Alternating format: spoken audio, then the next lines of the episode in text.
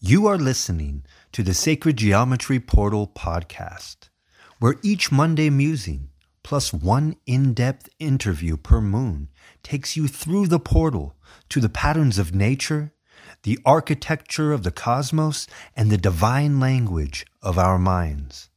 Your host, Elizabeth Diane, expands your perception of the world and the awe of creation.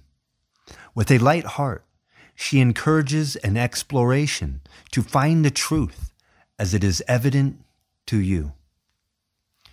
Every episode opens doors to self empowerment, demystifies the power of symbology and archetype, intersects relationships with matter and spirit, then circles back to ground in these seeds of life into the kind of wisdom you can apply to your being, soul, and purpose.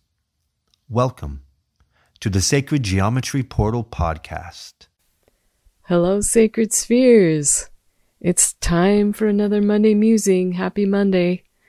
I am enjoying mine. Actually, I've been spending some time in the Pacific Northwest, um, in Olympia, Washington, um, my hometown where I've spent much of my life and my family resides. Um, and so I'm going to make this a brief Monday musing if I can.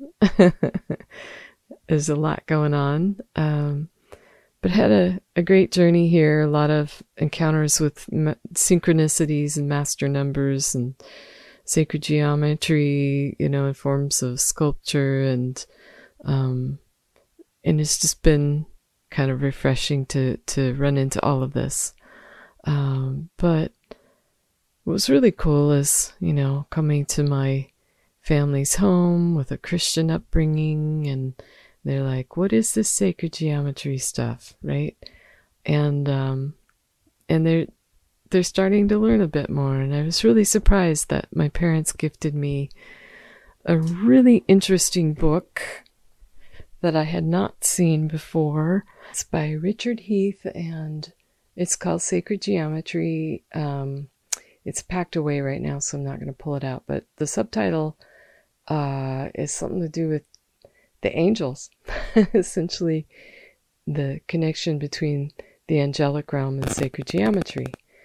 And I was fascinated with the title, and the pers- first page that I opened to synchronistically um, had a lot of references to John Michell, who is another sacred geometry author that I've been um, really fascinated with with his work and how he connects uh, the ratio of things like the pyramid of Giza with the diameter of um, the earth and the ratio of the diameter of the moon and how these proportions all relate to the Great Pyramid and the uh, moon cycles.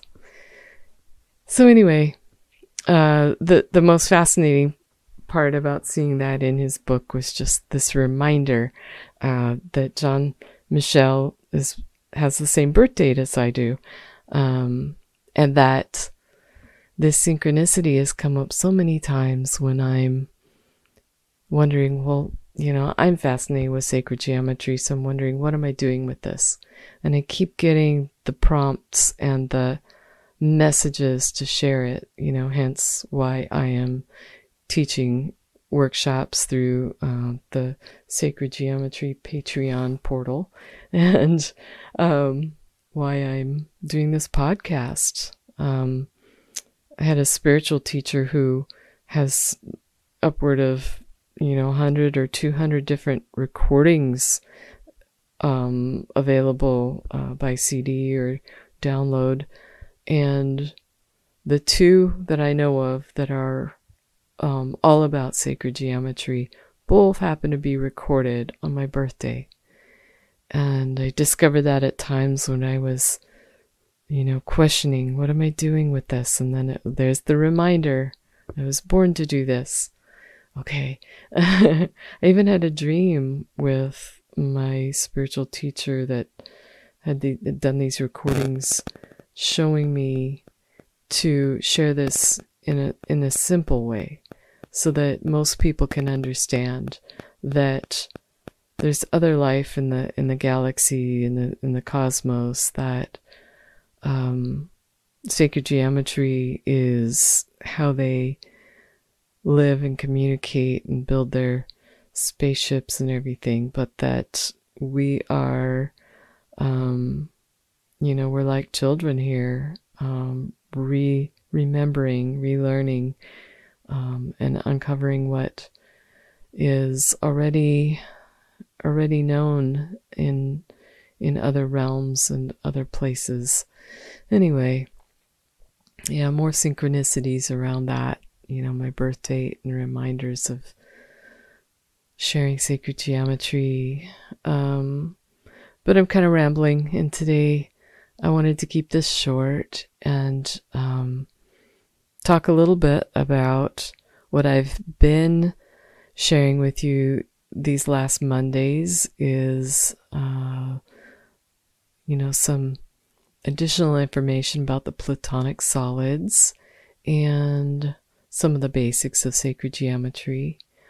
And we have Valentine's coming up, and you know, um, not that that Valentine's Day is directly related to sacred geometry, but in a way it is because sacred geometry is all about relationships ratios and proportions and connections. And so, with that in mind, maybe a little inspiration, there is a most fascinating solid that's not considered one of the five Platonic solids, but that is a union of two of them, the tetrahedron and the octahedron.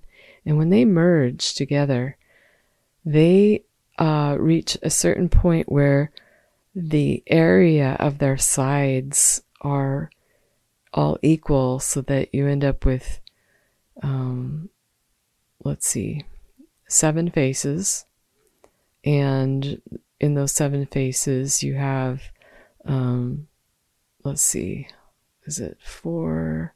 Yeah, I think it's four equilateral triangles and three um, just they're they're not a regular polygon, um, but um, they look like they are kind of these kite shapes that point towards the top, and it's it's pretty cool. It's the same shape as the left ventricle of the heart, and so he named it the chestahedron after the left ventricle of the heart. So there's a cool um, sort of connection between the relationships of platonic solids and this day coming up where we celebrate love and the heart. So another cool feature of this this chestahedron shape is that Frank Chester, who um, discovered it, uh, found that that if you spin the chestahedron around the axis that's perpendicular to its base, uh, you get the shape of a bell. And so there's this really interesting connection with how bell makers um, chose a geometry in in you know mostly in um, the European and Christian traditions of bell making where they they had this, you know, this classic curved shape that it, you know, it kind of is a dome on the top and then flares out at the bottom and creates beautiful resonance and acoustics. And I actually used to play handbells in the church that I grew up in. Um, so everything's kind of coming around in a a higher octave spiral in my life as I kind of come back home here. So as this Valentine's Day approaches, I would like to wish for you that you find the angelic ringing of bells in your heart, that the, your relationship with yourself is divine and full of self love and connection to all that you love, whether it's a romantic relationship or whether you romance life in your own unique way with the beating of your heart like a bell.